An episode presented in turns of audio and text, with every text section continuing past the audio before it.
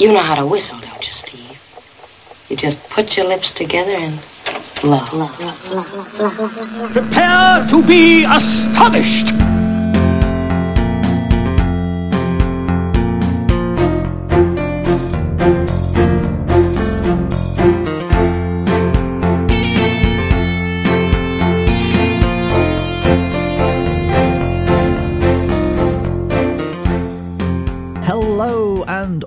Welcome to Headline This. This is the first podcast of 2017, and uh, actually, it's the first podcast since the Halloween triple feature, which goes to show how sporadic these podcasts tend to be from time to time. Seriously, hoping to make these more frequent in the future. Um, now, today's show is um, oh, oh, sorry.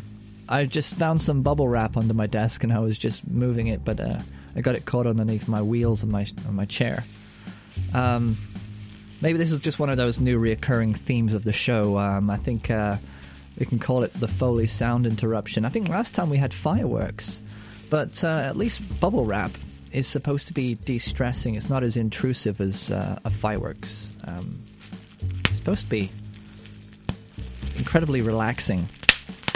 Um, better put it another way, though. Some folks might get aroused by that, so the last thing I want to do is uh, attract a fetish audience, or or do I? Go on, just just one more.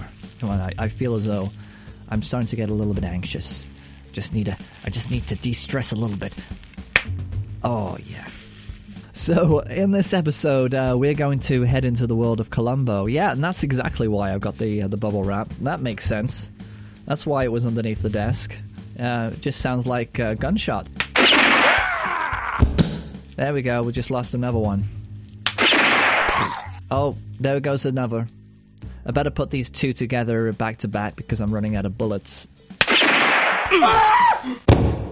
Thank you.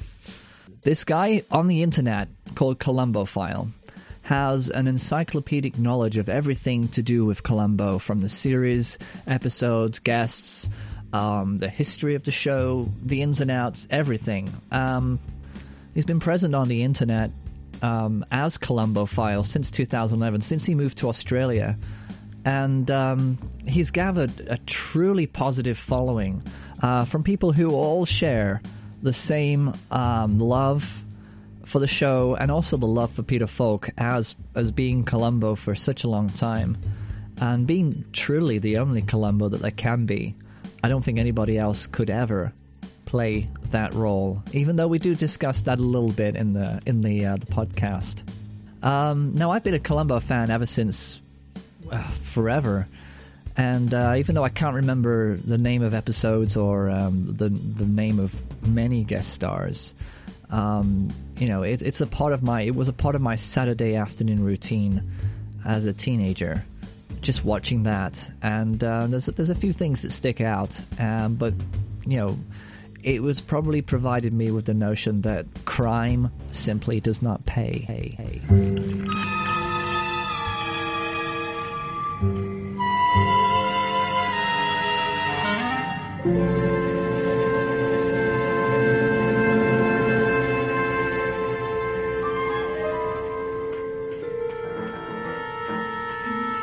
That's right, people. Crime doesn't pay. It really doesn't, and I think I need to put a light on a few subjects. Uh, maybe, maybe I just need to clear my conscience on a few issues, um, because you know everybody remembers their first murder. Oh, hang on, sorry, that's a bit of a typo on the. Let me start again. Everybody remembers their first crime. For me, it was an accident, purely accidental. I left uh, a shop. It was Wilkinson's shop, and um, I remember the place. It was in Newark. I think it was Newark. Um, that's not Newark, New Jersey. That would be Newark in um, Nottinghamshire. And I, I left the store with a pencil sharpener in my pocket. I just completely forgot that I had it. I picked it up and I put it in my pocket.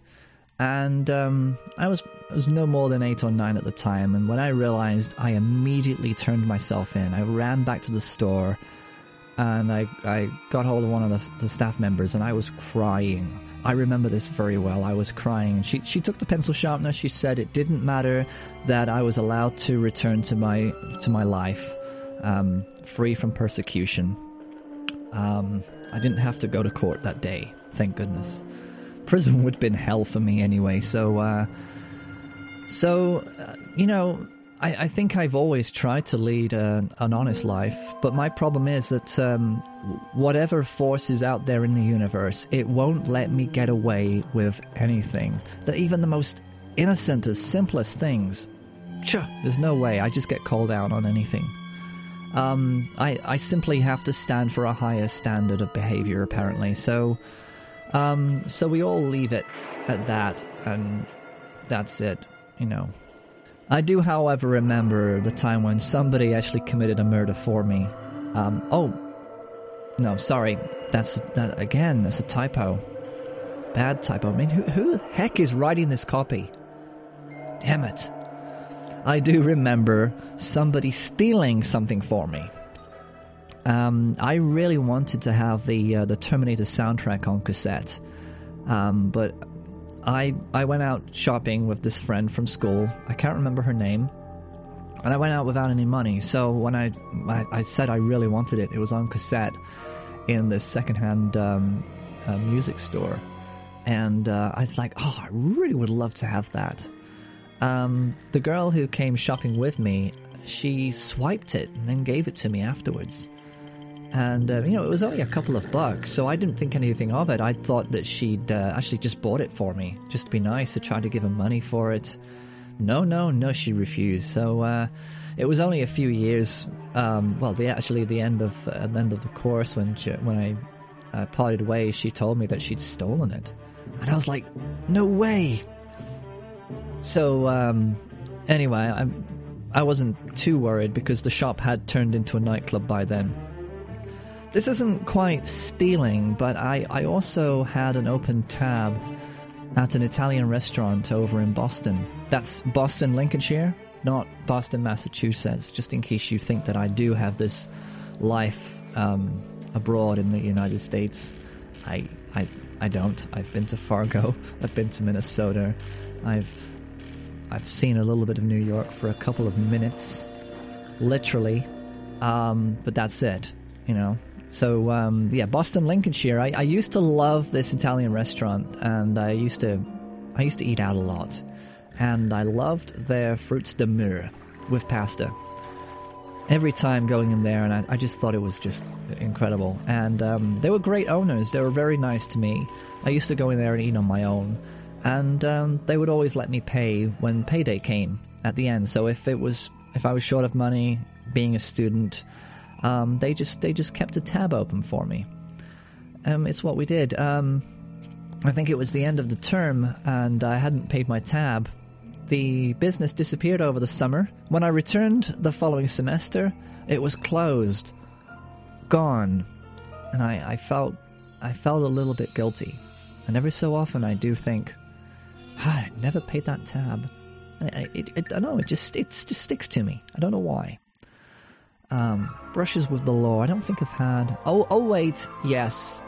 Okay, I think um, um, this is quite interesting. Um, this actually happened in Australia. My housemate was constantly being pulled over for speeding, and so there's a couple of times where the the police actually uh, came to the house to speak with him about it. Um, so there was a there were two incidents where I opened the door to police officers, and on both incidents I was actually just on the phone to my mother back in the UK.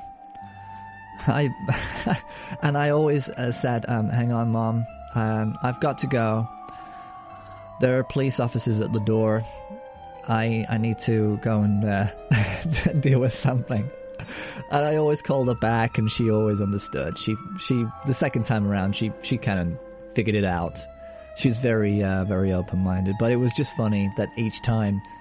Um, calling my mother in the UK from uh, from Australia and saying that there are police officers on the doorstep, and um, yeah, where where is this guy? He's over there. It was a share house, so yeah. Well, I didn't like that guy that much. Oh, but there is there, there's also okay. Just just just one one last thing. Okay, there's Just one more thing. Thank you. That's that's my uh, Columbo impression of the episode. Uh, this is incredibly embarrassing. Um, again, it was Boston, England. I was cycling home drunk early in the early hours of the night after a big night out. Um, I didn't have lights on my bicycle, and I was eating fast food in the middle of the road. When the police stopped me, um, one of them asked me, "You know, are you taking the piss?"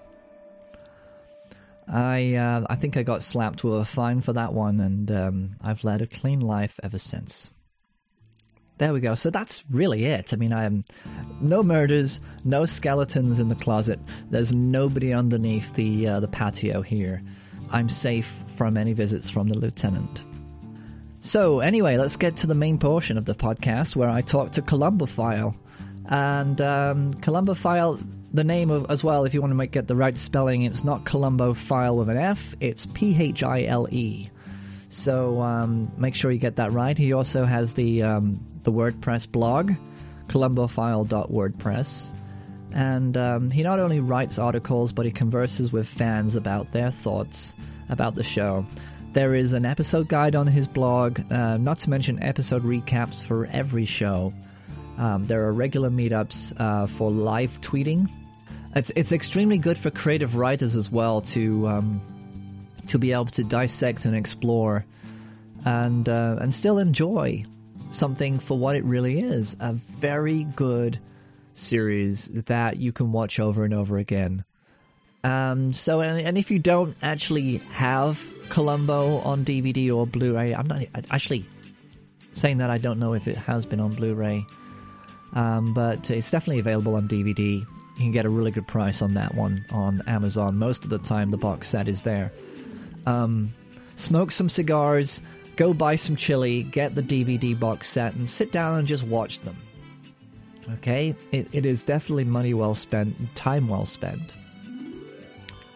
Um, so let's go to the conversation. Here, dialing in, is the Lieutenant Columbo, file from Sydney, Australia. Bag it up.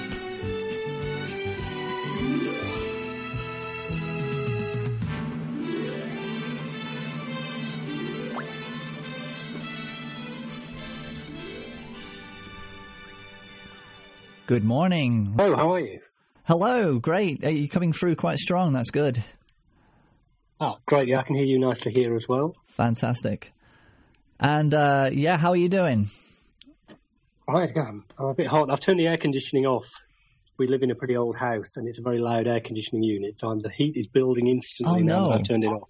Oh, we'll, we'll, all right. we'll stay hydrated and stay safe. I've got a Don't- nice cold glass of squash in front of me, so I'll I'll, I'll be able to make it through. I'm sure. You'll be able to make it through. Well, we'll we'll try and uh, speed through it for you, so you're not going to pass out by the end. But if you Oh, are if I'm you are in no if you are in trouble, then you let me know. I'll let you know. Yeah, but I can talk about Columbo till the cows come home. Yeah, I've um I, I I've noticed it. It's it's uh it's just there doesn't seem to be an end with him. He's he's very a lucrative character. There's so much you can cover. Uh, So I'm I'm pretty pleased that uh, there's somebody out there who who is uh, like yourself, who's not only just a fan, but you're a fan who's managed to gather people together. Mm. Um, and um, And I'm yeah, very pleased with how that worked, and, and there's just still such a lot of love for the, the character as well. So it's it. you know it's taken a while to build a big audience, but it's always you know there's a lot of a lot of um, decent folk out there. So there's there's not really any ever any any haters out there when it comes to Columbo. That's it. That's it. That's um, and I, I don't see why there would be as well. It'd be, a very strange trolling culture that uh, would, would would yeah wouldn't make you sense. You would think so, but you know you never know. There's there's some you know there's some horrid folk in the world, but yeah, Mm-hmm. they seem to steer away from Columbo. Yep. So you, you actually um, you started the, the the Twitter account back in 2011, and uh, now Yes. it's it's it's pretty much you are you are the go to guy. Um, did did you expect that when you started started uh, tweeting about Columbo? Did you expect to have such a following, or were you just making a modest uh, thing for for fans? Um, yeah, I didn't really have any expectations when I when I went into it. Um, there was someone else was using a, a at Peter Falk account, but I think you know that's that might still be live, but has only ever had about hundred tweets ever. So I just went into it sort of seeing that I'm going to see if I can connect with a new audience, a new type of people, because Mm-hmm. most of my friends don't really like Columbo very much. Uh, I was using Twitter for work purposes anyway, so I thought, well, I'll set up a, a Twitter account, see how I get on, because this was just after uh, Peter Falk died, I, I- think, if, if, if I remember correctly, when I set up the account. And um, yeah, it just went from there. So I remember when I first got to 100 followers, I thought, wow, God, this is ace that 100 people are interested in what I'm doing. And then it just it just really went from there. And I really, I think I, I worked it out that I was picking up about one follower every 10 tweets until I got to a, a thousand followers. And then it, it just sort of took on a life of its own since then. I think I've just ticked over 5,000 followers now. Uh, and that's not a whole lot, you know, in the grand scheme of things. But, you know, I only ever tweet about Columbo on that. So, you know, Yeah, as, a, as yeah. a niche audience, that's the, I'm pretty happy with that. And as you say, um, I think I'm the number one resource on, on Twitter. I think if people search for Columbo, my profile is always on there. That's I'm it. pretty active on there. I've got a good um, level of engagement with the fans on there. A lot of people that I've known on Twitter now for years as well, who are a great bunch. And then I've expanded out into Facebook and Instagram and the blog in the last couple of years as well. That's it. You got the WordPress blog, which is also Columbophile, and um, Yes. that's that's um, yeah. So it's it's incredible. And and you, to to say about numbers, I mean, you you may say that five thousand is quite low, but that's five thousand people who are actually genuinely listening to what you have to say. Um, I, I think the numbers go that if you go anywhere over fifty thousand, then you're going to have to kind of hope for the best that the, the thousand of people at least are going to be listening. So I think we're having Yep. five thousand solid followers. It's uh, it it just means you've got a good good uh, good following, and uh, that's more than you can ever ask for. Yes, and I'm very happy. And, and as I say, they're, they're a very good, very friendly bunch and a very knowledgeable bunch, a lot of them as well. So, you know, Yeah. I'm picking up stuff that I don't know about when, you know, I'm interacting with the guys on Twitter. That's it. I mean, um, so now you you live in Australia. And uh, Yes, that, that's right. that was a surprise to me. I, I uh, of course, first of all, when I when I started following you in 2012, I thought you were, would be from from the states because Mm-hmm. that was always an assumption. You tend to you like to keep your your uh, personal life quite private, so I won't delve too much. But uh, you uprooted uh, from Great Britain. You can tell by your accent, but yeah. But uh, how long ago was that? When did you get get over to Australia? Uh, moved to, arrived in Australia in the middle of 2011, August 2011. So all this is kind Um, of yeah at the same time. So, so really, yeah, it all it all happened really since then. Since since I moved here, really, I, I really started getting into uh, Columbo on Twitter. Um, and yeah, so five and a half years here now. No real plans to go back. And uh, yeah, many people are surprised when I say, "Oh, I'm I'm from Australia." They, um, although I'm not Australian, most people I think have got that that assumption straight away that I am I'm from America. Yeah, exactly. and and there's, there's not a lot of Australian fans of Columbo out here. I mean, I, I know a handful of people. In fact, probably not even a handful of people that that are aware of the show, and they tend to be older people. A former colleague used to know the show, and we would used to sometimes talk about it if she'd seen an episode over the weekend. But there's not Yeah. a big uh, a following for Columbo out here at all. You know, there's there's there's really you know very few people. Even on Twitter, you know, there's there's just a, a handful of uh, followers from Australia, and, and the vast majority uh, from the UK and and America, as you'd probably expect. Absolutely, yeah. And you know, for Australia, I never, I was never able to kind of pinpoint uh, uh, a, a, the, the the thing that that really gets them going. And I think uh, because of the climate and the weather, they're more outdoors. They're more more Yeah. about going out. Um, than than watching te- television, as you said, you you don't watch a lot of Australian television, really. No. So it's um, yeah. Um, but um, but why why Columbo? I mean, uh, how did you come to find Columbo? Were you, was it when you were very young, when you when you first watched Um, him? Yeah, first so first memories of the show in the late 80s. I would have been about 10 years old, and um, I just remember being at my granddad's house. He used to live on the south coast of England. And, you know, just sort of generally being quite bored when you're at your grandparents' house sometimes Oh, when yeah. you're older than the age of five. Yeah, Um, so, he, you know, Columbo was on, and it was the Bye Bye Sky High IQ murder uh, murder case um, with Theo Bikel, and I was just sort of sit watching that. And Bikel was just, I don't know, quite a mesmerising performance from him in that sort of big and bearded and boisterous and and laughing and exhibiting this, this intelligence. And he's a whole big fella.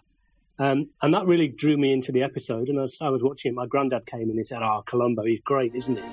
Oh, just in time, sir. Perfect. I want you to see this. Now, I want you to see what happens, sir, when the record finishes. It was really very thoughtful of you, sir, to give this Victrola to the club. Well, I, I enjoy giving pleasure. I hope those explosions didn't frighten you, sir. Just experimenting. Soon. Ah, finished. Now watch. It glides across the record and it goes to this point right here. Then it goes back again. Past this point here, right here, and then it goes all the way back again and it rests on this whatchamacallit. Now I want you to notice this, sir. Here on this whatchamacallit. Right here. Funny little scratches. Here and here. Do you see those, sir? Yes. A tiny clamp with teeth. Sergeant Burke thinks baby alligator clams. Now, a funny thing. You remember Miss Eisenbach got a long distance call Yes, from her father. in Memphis. The call came in just after you left Mr. Hastings and went downstairs. Lieutenant Columbo. And then the call was interrupted. She had to hang up when she heard the shots. If you say so. And this was the first episode I watched. I really enjoyed it. I remember seeing a couple of others on the back of that. Try and Catch Me with Ruth Gordon. Uh, and also, it was around the time when the, the new Columbo episodes were coming out. So I, I remember seeing um, Columbo Goes to the Guillotine. That would have been one of the first few episodes I thought. And actually, really remember that one very fondly until I revisited it again in the 2000s. And it doesn't stand the test of time Well, um, generally, well. your favorite episode is the Bye Bye. Um, I can't remember the title of it now. The Bye Bye episode. Yeah. It's one of your favorites, Yes. as I see on your list. And usually, it, there's a sense of nostalgia assigned to that. And Hmm. yeah, uh, because you also mentioned the Ruth Gordon episode. Um, Yes.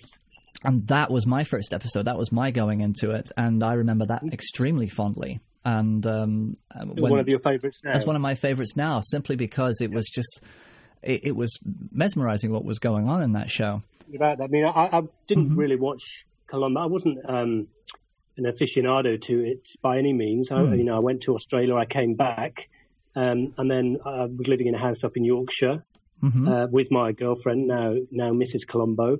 And he, Uh-huh. Columbo was, was constantly on, on repeat up there, so we got into it, and I told her what a good show it was, and we enjoyed watching that. And then Columbo finally came out on DVD, so that would have been probably about 2003. Mm. So I sort of snapped up the first series box set straight away. That would have been about thirty-five pounds then, just for season one, and you can get the whole box set now, all the series for for less money than that. I know it's crazy. Then- it's crazy. Yeah, it's such great value the box set. Um, but then I really became an avid fan again. Then, so I was watching it a lot of it. Couldn't wait for the next series to come out on DVD. Was ordering it from Amazon in America so I could get it as soon as it came out there. Didn't care how much it cost, just wanted all the episodes. And um, yeah, it, it just went from there. And then you know, ten years later, here I am blogging about it. The love of the show has never gone away, and I'm you know arguably enjoying it more than ever because now I've got uh, you know an outlet to share that love and that enthusiasm with a lot of other people, and you know see that there's a lot of love still for the show.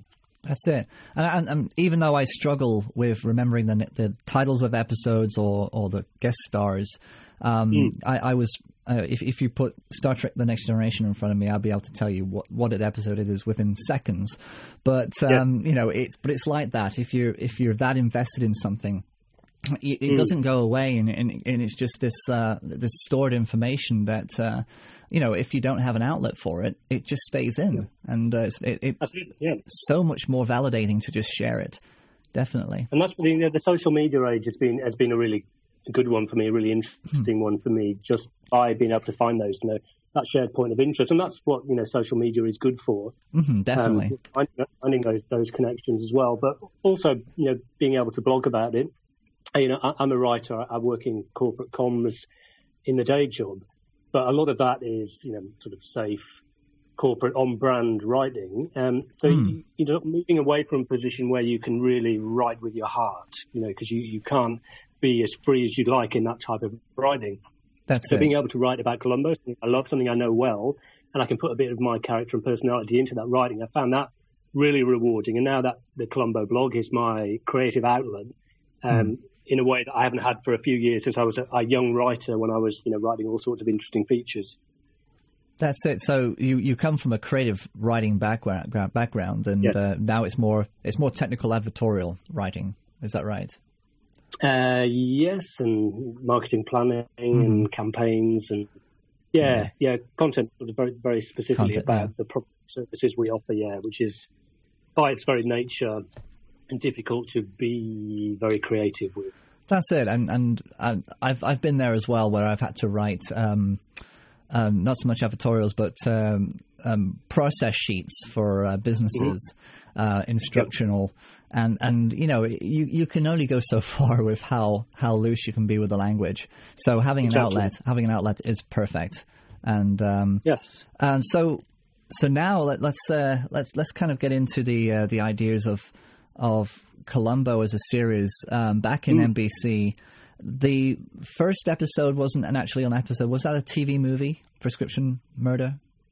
Yeah, so yeah, Prescription Murder based on the the stage play uh, written by mm. Levinson and Link, the show creators. I think that first aired in the early '60s, maybe 1962.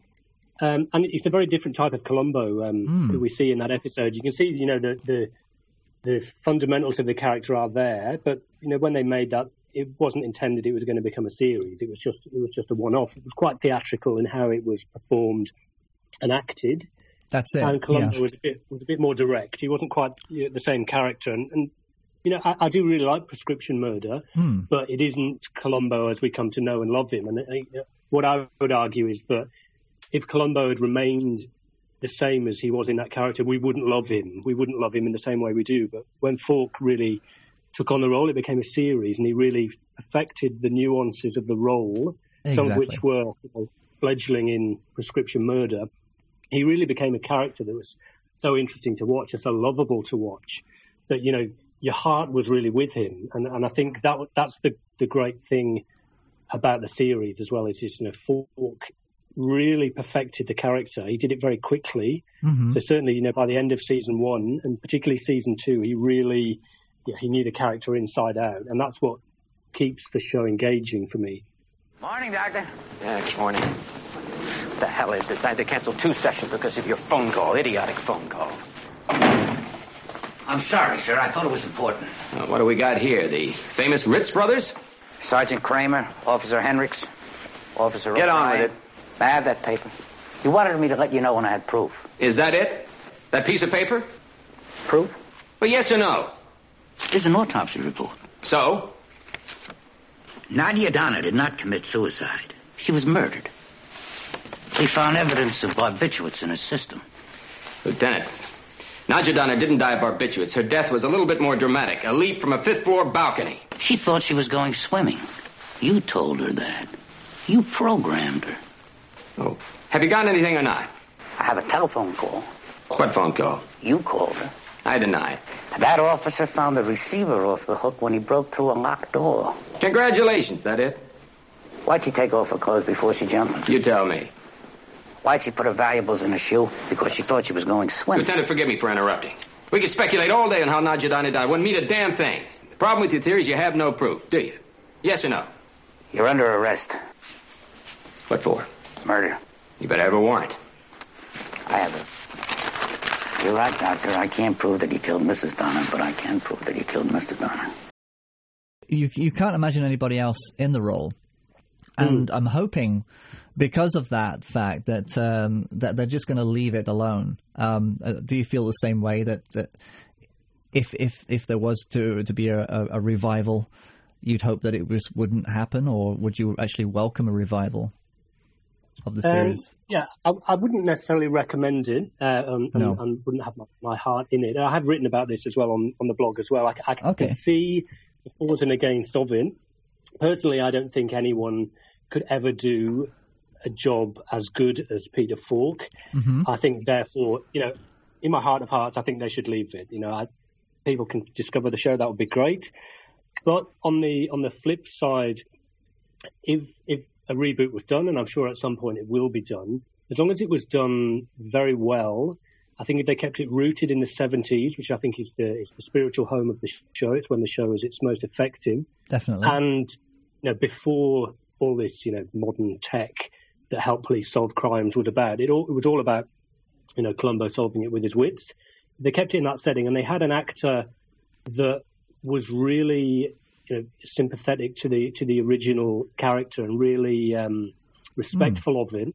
Then it could do well, and then you know the the benefit of that would be that it would introduce a lot more people to the Yeah. to the joys of the original series, and, and that wouldn't be a bad thing. Yeah, the only way I can see that ever ever happening to would be uh, uh, the the young Lieutenant Columbo story. Mhm. That would probably be about the only thing that they could do, really. That would actually. Yeah, I've, I've, yeah, I've, I've thought of, that they could do that, and I've actually thought that they could do a series of novels, perhaps exploring the um, know, the young lieutenant about how he became the way he was, because I think there is a streak of anger in him that we sometimes see, very rarely. So he's obviously had to work very hard to to constrain that, so that he doesn't really give away any of his real personality. So maybe a younger Columbo, we could see. I don't know, maybe he blew a case or two because he let his anger get get on top of him, something Yeah. like that. That sort of character development would be really interesting. Um, but I, I, you know, Mark Ruffalo has been the name most most often linked to, to rebooting Columbo. I think he would be very good, actually. I think he's a very good actor. He really respects the show. He loves, you know, Peter Falk's interpretation of Columbo. Um, I think he's got the hair to do it. Um, Quite possibly, yeah, yeah. yeah, he's just almost getting too old now because he's nearly 50 and Falk started doing Columbo when he was 40. Mm, So yeah. they're going to do it, they would do it pretty soon. And what Yeah. I wouldn't want to see is they just did a, you know, a big screen version of it, a film version, and then and then they let it go. It would have to be. I think they could do a film version, and then which would lead into, you know, maybe a six-part event TV series, n- not dissimilar to the amount of amount of episodes they would have in a series of Columbo anyway. So six, seven, or eight really high-quality episodes. That could work for Mm, me yeah. if the caliber of the, the guest stars was suitably good, and I'm sure it would be now for a show of, of Columbo's reputation. Uh, and, you know, as long as they didn't just annoyingly bring it into the, you know, the 2010s and have Columbo Yeah. smoking e-cigarettes or something like that, it would just be, it would just be horrible. I Oh, think vaping keep it Columbo, in can you imagine that? Oh, man. Oh, it would just Falk would be rolling in his grave if that happens. So It would be. I really hope they don't. And that's the sort of thing that could Yeah. happen if it gets into the wrong hands. But I think, from what I've heard, that the people that do want to bring Columbo back, I think, are saying all the right things. So it's just you know whether Universal wants it to, to come back as well is going to be the, the the big thing. So we'll wait and see. I'm not holding my breath for it. I don't expect No, no. to see anything in the next in the next couple of years, but I think I would definitely watch it, and um, I'd be very interested in how it works. But I can't imagine it would ever be as good as the the '70s versions. That's right. And I, I've seen, um, I went to see Dirk Benedict perform as Columbo um, because Prescription Murder, of course, as you said, was a play. Um, I saw him performing as as Columbo in Manchester, and it, Oh yeah, how was that? Uh, it- well, he gave a solid performance, but of, of he did a, a portrayal of Peter Falk doing Columbo. Yeah. So there's no way, and I, I- think it's very hard for anybody to own it, to to to put their own uh, traits into it. Unlike Sherlock Holmes, you've you've had so many different arbitrary, different uh, um, Yes. styles of, of his personality, and that kind of goes with that kind of kind of a personality. But but yeah, like you said, it, it, it's. Um, it's 100% Peter Falk and um, and Dirk Benedict. He did the best he could, but he, he could only just phone in the whole Peter. Yeah. Falk Peter Falk uh, personality. So, Yeah, course. but but still, it was enjoyable. It was enjoyable because you kind of felt as though you were watching uh, a play of Columbo, and it was it was very well designed. And um, Hmm. yeah, I mean, I would I would watch another one certainly. Um, Yeah, I, I missed out on tickets for that. I would really have liked to have gone and see. I think it was 2010. It was in the UK, wasn't it? It that was. That was And funnily enough- Australia. I had a spare ticket. Would you believe? If only we could turn back the clock. oh man, I, I did. Hit, I did hit Mrs. Columbo that I did want tickets for the show, but they didn't. They didn't emerge. so no. Oh, that, that's what. the- Yeah, yeah. It, uh, but uh, wow. Okay, so where where was I? Yeah, I wanted to to talk about the NBC ABC situation because um, what what happened um, after 1978 and then until 1989, there were no episodes. Um, NBC either weren't making them, or if Peter Falk wanted to go and do other things.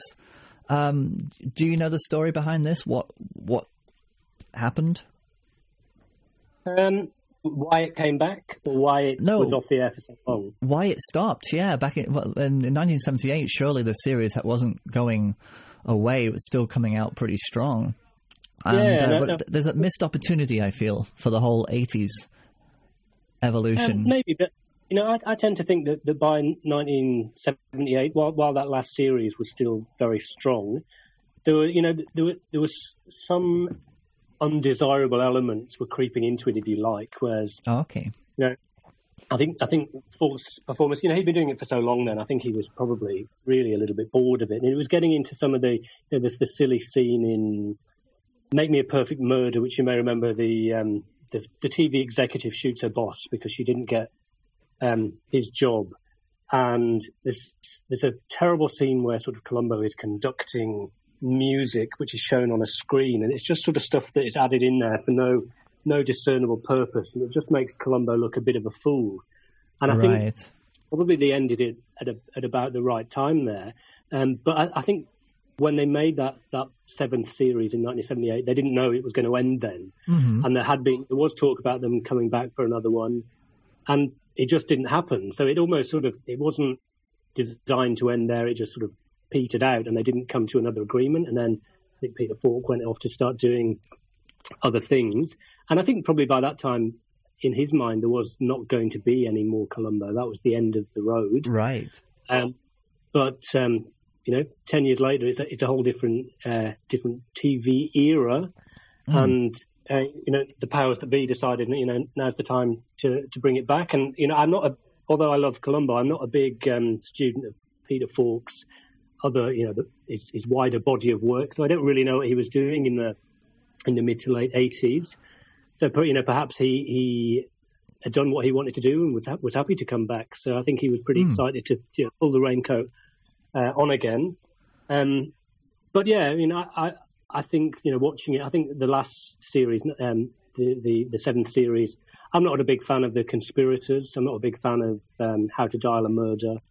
Uh, I, I think getting towards that that late stage of the series, Falk he was still good, but but mm-hmm. not at his electrifying best. And although that's the series with Ruth Gordon in and Try and Catch Me, which is is a brilliant piece of TV, overall the quality wasn't quite as good. So I don't think it, it did any harm for this show to you know to, to drop off To take at it, the yes. Even with some of the murderers that I meet, I even like them too. Sometimes. Like them and even respect them.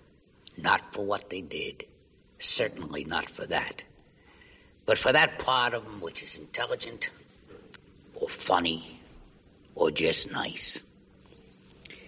Because there's niceness in everyone. Well, at least, um, well, at least he had a, you know, may, maybe it was a good decision after all. Um, So, out of all the um, the different killers that uh, Columbo encountered on his journeys, I mean, there, there's some very well known people who, um, uh, from Leonard Nimoy, William Shatner, a lot of Star Trek uh, personalities actually um, appeared throughout the series. Um, Yes. um, and then right to the end, there's Billy Connolly in 1999, Hmm. and uh, uh, Patrick McGoohan was was constant presence and the supporter of the show, even directed a few episodes. Um, Yes, that's right. can you think of any um, actors, actresses, past or present, that you would have relished to have seen um, being put through the ringer by Columbo Oh, as a as a killer? Who would who would you have loved to have seen him um, Oh. face off against? put, put up against. Yeah, and I, again, actually, I have written about this as well because I've I've had this debate with other Columbo fans online as well about who are the ones that you know that that, that missed out and we should have seen it. And what I think is a biggie, who I think would have been absolutely brilliant, was is Peter Cushing. I think he would have been Oh yeah, good. Um, maybe in mid seventies, you know, just before Star Wars came back, because he's he's very cold and very icy, very calculating, very cerebral. And although he's a bit older, I think he he can still come across as being very dangerous, as we saw in Grand Moff Tarkin in in Star Wars. So yeah. for me, he would have been absolutely excellent uh, in the role for that. And then staying on the Star Wars theme as well, I thought um, Billy Dee Williams, aka Lando Calrissian, would have been really good in that as, a- as a younger villain. They never had a black killer in the show either. I think he could have been really good as a you know a smooth, new money Lothario type, who very much a womanizer, and maybe you know committed a crime of passion or some sort. I can think see he- that. That would have been, yeah, Yeah. I think he'd have been excellent. And and a few other Frank Sinatra. I mean, Peter Falk was friends with him. Again, he Yeah. could have been very good in the show as well. And I think I think it's possible that he would have he would have done it as well. I know he was the world's biggest star at the time, but you know, but why not? You know, they do they you know Peter Falk appeared in the you know the Frank Sinatra Celebrity Roast in 1977, so That's they were it. still chums back then. It could have been that could have been really good. That and, was and spine Moore, ting- I've always thought- Love that. Yeah, that was yeah. spine tingling that um, that roast when Peter Falk came on and did the whole Oh, he was autograph really thing. excellent. Spot Yeah, on. Very entertaining. Yeah, great, great comic actor as well, and I think that that really showed it Yes. uh, as well as any. yeah. To Lieutenant Columbo, Frank Sinatra. That's all. That, that, that's good. That's good enough. You don't have to write out Botanic. Lieutenant. L.T. Perry. I that's put LT fine. already. Could you put for the missus? To Lieutenant Columbo and Mrs. And, Columbo. and Mrs. Frank Sinatra. She'd love that. You sure that's all you want? That'd be good. That's it? Yeah, that's it. Did I say love? Love? Love? Did I say love? Yeah. Yeah. All right. Could you put the missus first? Um, and, and another one I'd earmark I'd have liked to have seen would have been Roger Moore. So again, a very smooth British, um, sort of upper class, upper crust villain as well. Um, just before, of course, James Bond blasted into megastardom, but I think he'd have been uh, really good as well. And if you think of women that could have could have been in the role uh, opposite him, I think Anne Bancroft would have been would have been good for that because I think she could have been similar to Lee Grant in Ransom for a Dead Man, sort of a, a provocative, confident, um, forthright woman, and she could have really put um, Columbo very ill at ease. She could have made him feel quite uncomfortable with. Uh, she could lead him a little bit. She could totally lead him. Yeah. Yeah, yeah, she could. So I think that that would have been very interesting Yeah. to see. So, uh, but yeah, how, how about you? If anyone you'd have liked to have seen in the show? Well, I've I I made a short list myself, and I was thinking Mm. about people who would just would trigger that danger element. So I had people like Oliver Reed, um, Yes. Richard Burton, Oh yes, uh, Teri Garr, and Joan Rivers for the for the women, because I think that uh, Teri Garr. Uh, I can imagine that would have been uh, hilarious in a way, just to, just to have her getting frustrated with it. And uh, for some reason, I just wanted to see Dust. I want to see Dustin Hoffman um, doing something a little bit, maybe an accident, accidental murder that he had to just kind of tuck away, and then just trying to just act normal, as if yeah, nothing maybe happened. he'd have to be a sympathetic killer, I think, don't you? That's it, exactly, exactly. And Mm. but it would have been, it would just would have been interesting to have seen that. Yes, there's there's probably yeah, many more, but I I can't. Mm. you know, you you could go through endless list of people, but um, yeah, it, it's the ones that would just trigger that that fear that would that would Mm. you know where Columbo has to kind of tread more carefully than he would usually do. Yeah, that's a, a good call on those. And then another one, you know, we talked about Star Wars link as well, and another one I've thought of in the past that would be good. DeForest Kelley. Why not make the you know the great Oh. Star Wars trio of Kirk, Spock, and Bones Yeah, in Star Trek? Because DeForest was such an impatient, angry man in Star Trek. He could have been a really unpleasant killer, and he could have really been frosty to Columbo, and that could have could have worked well as well. Exactly. I mean, he he had such a, a good range. He was uh, he was Mm. into the westerns um, as a young young actor, but he was such such a gentle actor, such a gentle person. Even though his persona Mm. was often quite edgy and uh, Yeah. um, so and, and probably very similar to Columbo in in that sense. Yes, quite possibly. Okay, so how does um, how does Columbo compare to other uh, television detectives? I mean, when it, when it comes to the structure of the show, the one thing that is uh, re- uh, strikingly different is that the the ki- we we know who the killer is. Yeah. Um, it's the first scene. We watched that whole thing develop, Um, so the guest stars have to always be strong. The uh, the Yes. series depends on, on those first five ten minutes to hook the audience, and you don't Mm. see Columbo until until he step, steps usually steps out of the car at uh, the crime scene. So um, uh, when you compare that to others, where not necessarily you know who the murderer is, Mm. um, uh, do, do you- do you enjoy watching those other detective shows, or i i do you just find that the the element of surprise is just not that important? Uh, I, I do enjoy watching other other detective shows, and, and particularly I'm- a fan of um, Sherlock Holmes. I really like the original stories, and the Mhm. the version that was on in ITV in the 80s and 90s. I forget the actor, Jeremy. Jeremy, oh, forgive me for forgetting his name. Uh, that that was Sherlock Holmes in that. He was excellent. That was brilliant. But those are the those are very strong stories. Now, I'm not necessarily a big fan of of what I would call sort of everyday detective TV shows. Yeah, Um, I don't watch a lot of them. I you know, quite like CSI, but there's it's, there's no comparison to Columbo there at all. they seem to be very um, just procedural and re- repetitive in a way. Yeah, and, and a lot of gadgetry, and you know, and also a lot of a lot of the, the detective shows of today. Uh, you've really got to be in it for the long haul. You know, there's Yeah. there's lots of series. They're, they're very long series, so you know there's what Yeah. twenty odd episodes in the series as well. And I really like that. You know, there's a relatively few episodes of, of Columbo as well, so you can really build up a familiarity with Yeah. them. And you're always going to have your own favourites. And I think that that was good about Sherlock Holmes as well. Is that you know the original Sherlock Holmes stories that were translated into TV. I think there's a similar amount than there is to than there is to Columbo. There's about Hmm. 60 or 70 uh, stories, uh, and that works well. But you know, as you mentioned earlier, Columbo sort of turning the, the genre on its head and showing the murderer helped set it apart for me. Yeah, You know, I'm quite happy to watch a detective show where I'm trying to puzzle it out as well. But it really does work well, particularly when they've got a really good clue that is something that's going to be really hard to get, and Columbo does methodically work his way through it, figures it out, and then at the end when he catches him, even you know a killer is still not got a clue that he is under suspicion, and then Columbo reveals that that's it, that's it. you're finished, pal. It, it's just so satisfying to watch. But still, I think some people don't get it if they haven't really watched a lot of hmm. Columbo.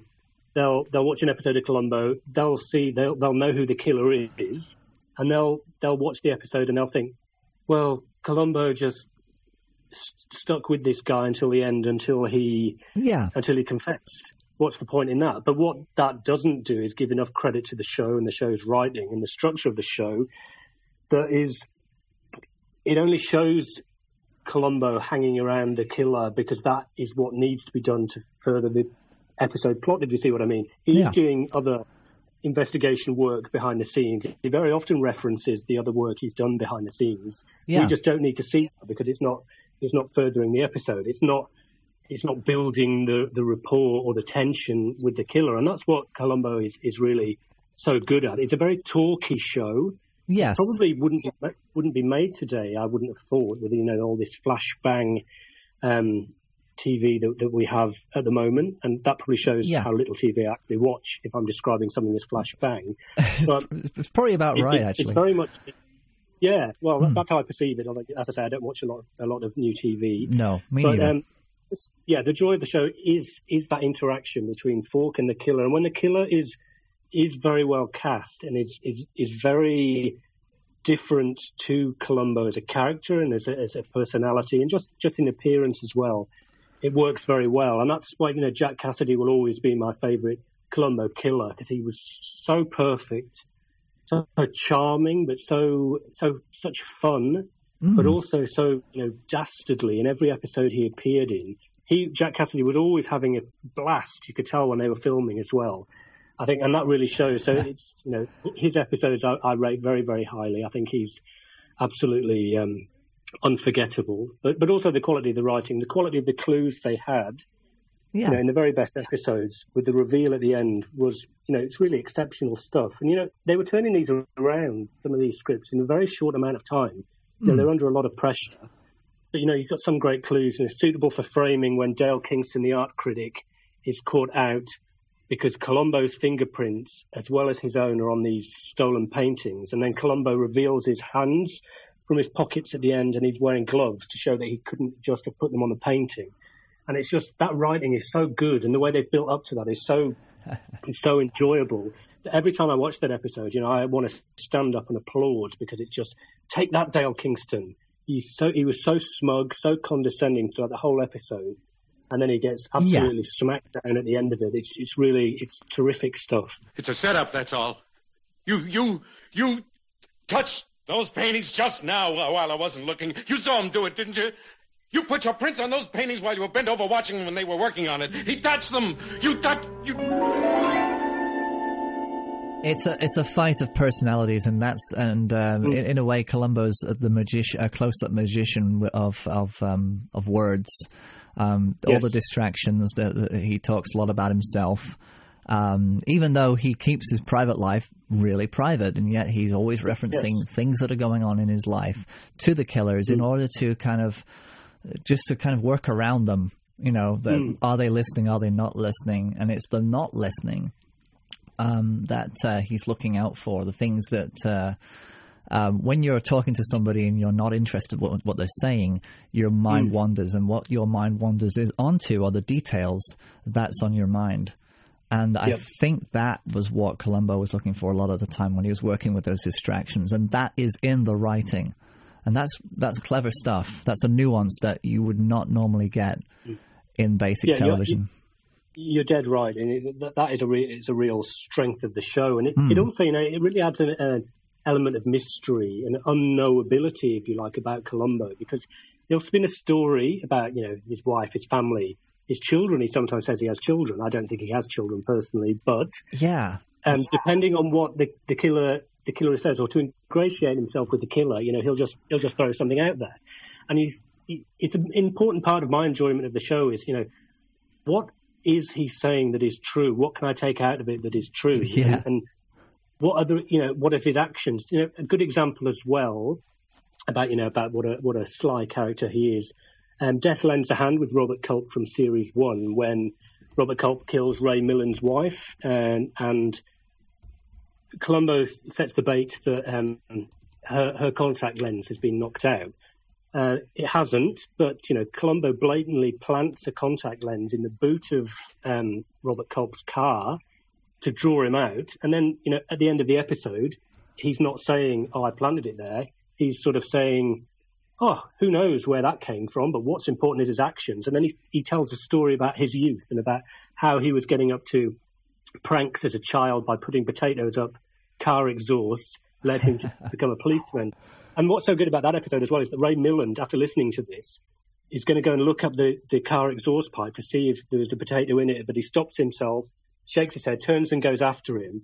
So that maintains the mystery of the character, but it, you know, it's just one of those things. Is anything Columbo says true? And you can take it at face value, or you can just say to yourself, nothing this guy says is true. Yes. Uh, the truth is probably it's, it's somewhere in there. You know, probably he's his whole life is spelled out somewhere throughout the series, but it's just a fact here, it's a fact there, and I really enjoy that that, that we never Yeah. really get to know him. Yes, we, yeah. the- Then the one one big mystery about his personal life is, of course, Mrs. Columbo, who Mm. you there there are a few moments where you think you're going to see her. There's when he was on Yes. the uh, the boat. Um, Mm. on the cruise, and um, you think, "Oh, is this going to be a, a reveal?" But no, no, Yes. she's never revealed. There's um, yeah, there's a funeral. Um, uh, uh, Yep. Was it his funeral that he faked, or was it uh, his wife's funeral? Yeah, it was his wife's funeral. So that's from Rest Yeah. in Peace, Mr. Columbo. So I think that was from 1990, and a, a good episode, one of the better new ones as well. But yeah, Yeah, affects his his his wife's uh, funeral to draw out the killer, and also the, there's a photo supposedly of his wife and him on a mantelpiece that he refers to throughout the episode. And at the end of the episode, we find out it's not her; it's uh, yeah, the- which is his- his remarkable. wife's sister, something like that, or, or an auntie, something along those lines. No, no, the um, the the other uh, incident where we thought we were going to see a Mrs. Columbo was, of course, the wedding. Um, it was his niece or Oh yeah.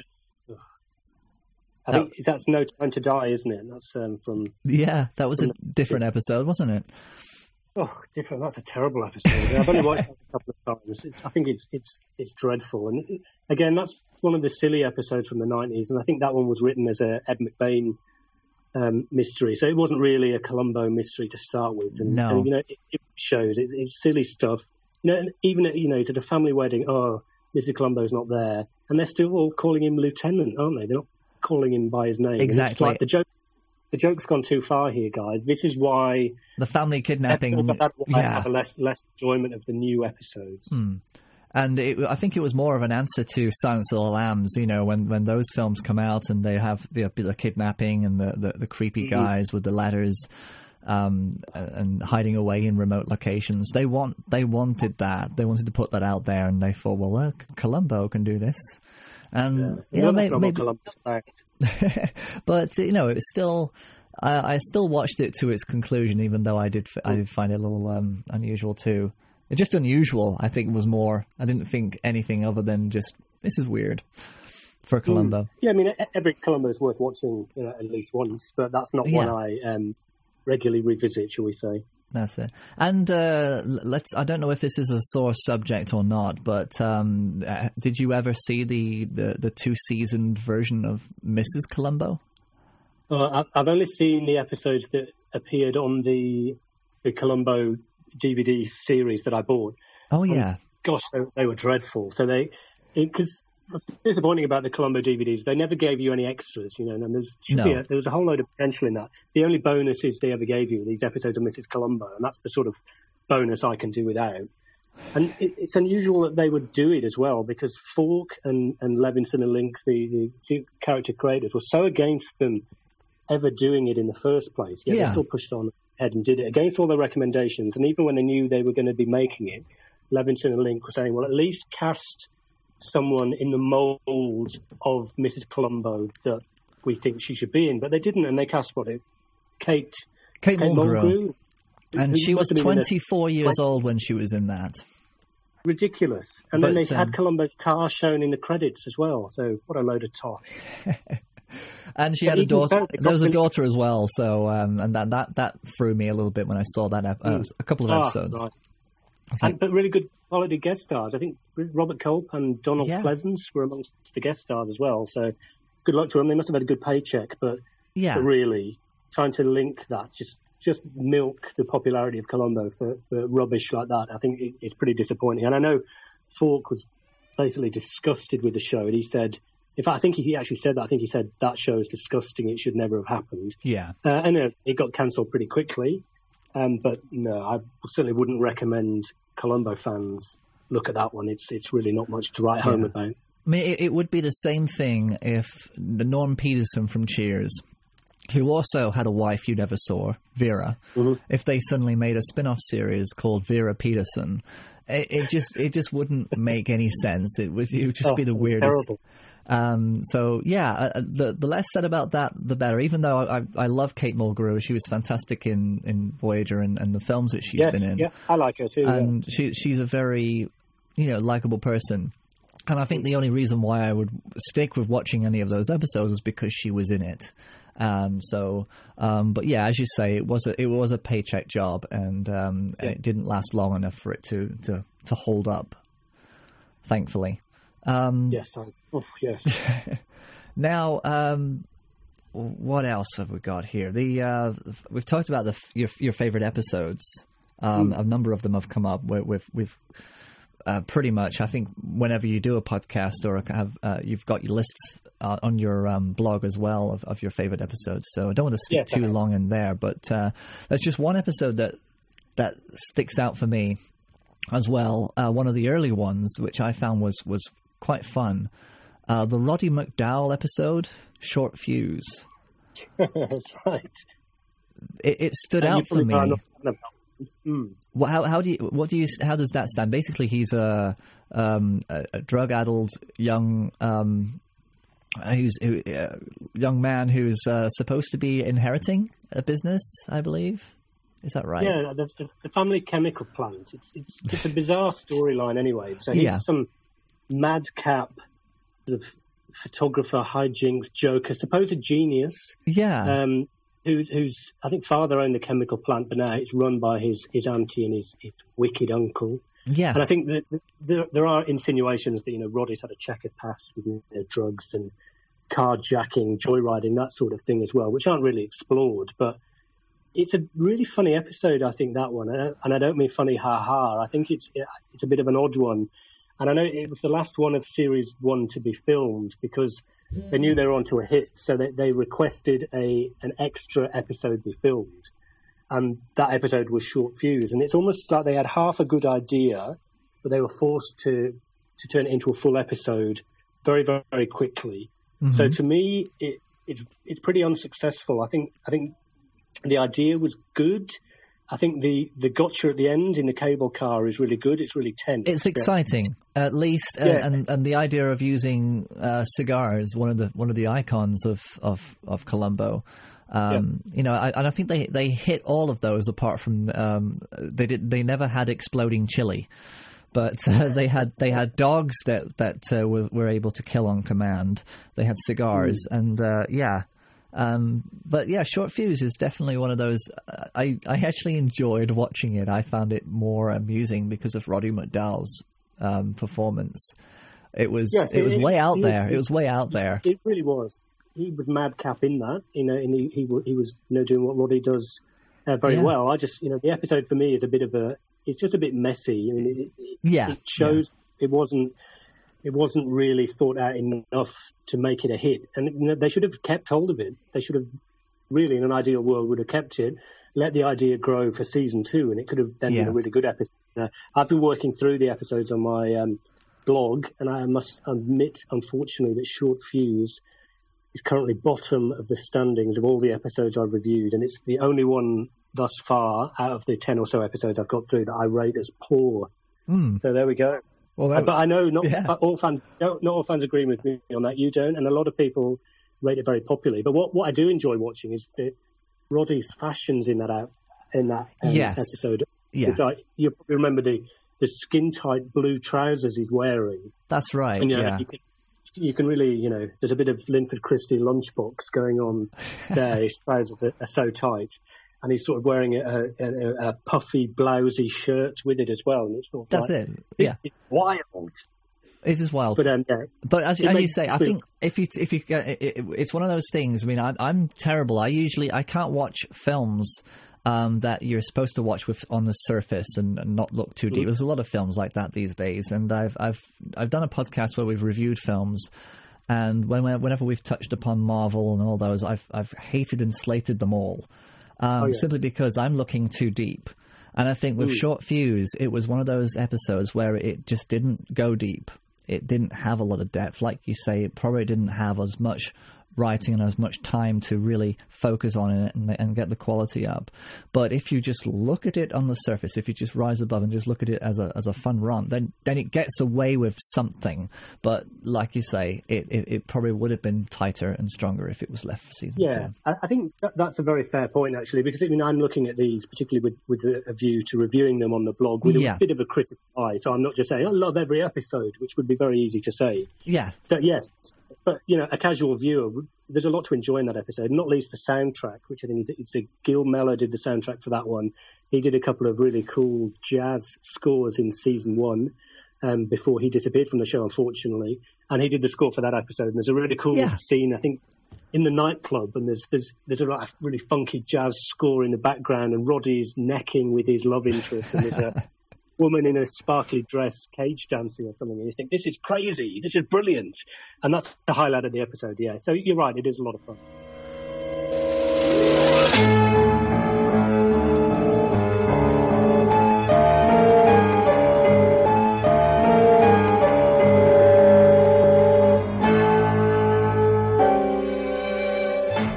Right. So uh, I, I think uh, I think we've really covered uh, a lot of ground here, uh, um, and uh, yeah, I've, I've really enjoyed this. I've been wanting to do this for a long time. Well, thanks for having me. You know, I love I love talking about Columbo. It's nice to have a conversation with, with someone who appreciates and, and enjoys the show as well. So Thank you so much for taking the time to come on today. It's been fantastic. Thank yeah, you. thanks very much. I've had an excellent time. and very happy to share the, the uh, podcast when it comes out as well. Cheers. Thanks very much. Thank you. Have a good day. Bye-bye. day. Bye bye. Сюда нельзя заходить просто так, без разрешения. Excuse me, ma'am. Trash? No. Where, where do you put, dump the trash? Но ты ничего не трогай, пока не объяснишься. No, no, no. Police, ma'am. Police, police. See? Hey, police. А. police. полисбой! Hey, trash, trash. Вы все Where- одинаковые. See, where do you О, dump the грязные trash? здесь, No, ну, no, я его no, no, почищу. no. No, the trash. Where do you put the trash? Да, да, No, прекрасно. no, no, Пётр. trash. Where's the trash? Что тебе надо? No, no, no, Э, no, что, ma'am, no, мистер? no, no. Ну No что? cleaning. No, no, Что no. ты No cleaning. ищешь? See? Мне Empty. непонятно. No, the trash. Ну The, что the, ты the big руками trash. мотаешь, No, я no, не trash, понимаю. man. See, trash, Ой, trash. осторожно, ты Go не into ступи the- на пол. падает, ты смотри сюда. Нет, нет, нет, нет, нет. Я эту шубу чистила. Я уже чистила. Только ты мне надела на ишь. Делать ну, ну, нельзя, ну, понимаю тебя. Трэш, гранде. Ох, слава богу, значит, ты не сумасшедший, как я думала. You're a very nice lady. Oh,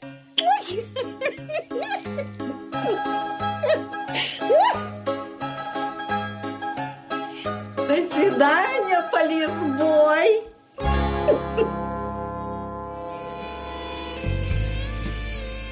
There we go. That's the show. Thank you very much, Columbophile, for checking in. And uh, I've been wanting to do that interview for a number of years. Finally got it done. It was better better late than never. It was a really good conversation. You can find him, of course, on Twitter, Columbophile, the the blog, Check him out on there. If you're a fan of Columbo, you're going to of value out of this. If you're not a fan, then um, you know you never know you might get hooked a big thank you for uh, listening as well. And if you want to catch the rest of the headline this episodes, please do so at my website at stephenradford.com for all podcast related needs. We also have frame by frame on there. I have also added um, the old Podfling radio with David Smith. Frame by frame, of course, is uh, the re- film review podcast with Andy Lewin. This is me on Headline This, going solo. Thank you very much for listening. Bye bye.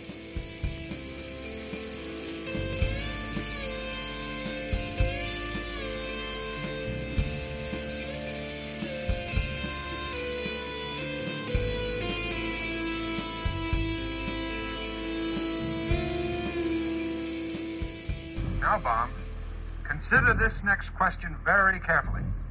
Liquid storage bags. You will never get caught short again thanks to liquid storage bags. Here you get eight. That's right, eight bags in which you can store your very own liquid items. Bag on sold separately, liquid not included. The attractive cardboard box is easy to open. With each wonderfully transparent, durable, and easily accessible. Ready to go! That's right, when you've got to go, Liquid storage bags are there for you. Liquid storage bags? That's right, Liquid storage bags! They're sleek, sturdy, and stylish. And what's more, you can write all the information you need right there on the bag, where the space is provided. Warning, do not write on liquid storage bags. Liquid storage bags cannot be found in any store, by phone, or online. So you know that liquid storage bags are the product for you. And only you. What's it called? Liquid storage bags. Ah, Ah, yeah! Liquid storage bags. We all need that moment in our lives where we are reminded about who we are and what we are about. It can come to you as a taste, a feeling, but rarely does it become a place so tangible that it is life changing. A place where the deadlines are made by the seasons and order thrives in the vastness of biodiversity. That place is Australia. Australia is a land where the urban culture is put in its place against a fortified landscape of beauty beyond comparison. A place that provides lessons within an unforgiving terrain. Desert, rocks, forest, and coral, these are the custodians of a frontier that is crafted by evolution to an immense scale. The land is shaped impressively, as if still freshly touched by the stars that once created them. Visit Australia and see the many creatures that go their own way and yet live in harmony with each other as they encourage and influence the wisdom of Australia's people. Where else can life teach you about the challenge and reward, about trust, strength, and the willingness to adapt and overcome? Find balance. Find yourself. Discover the ultimate destination. Australia.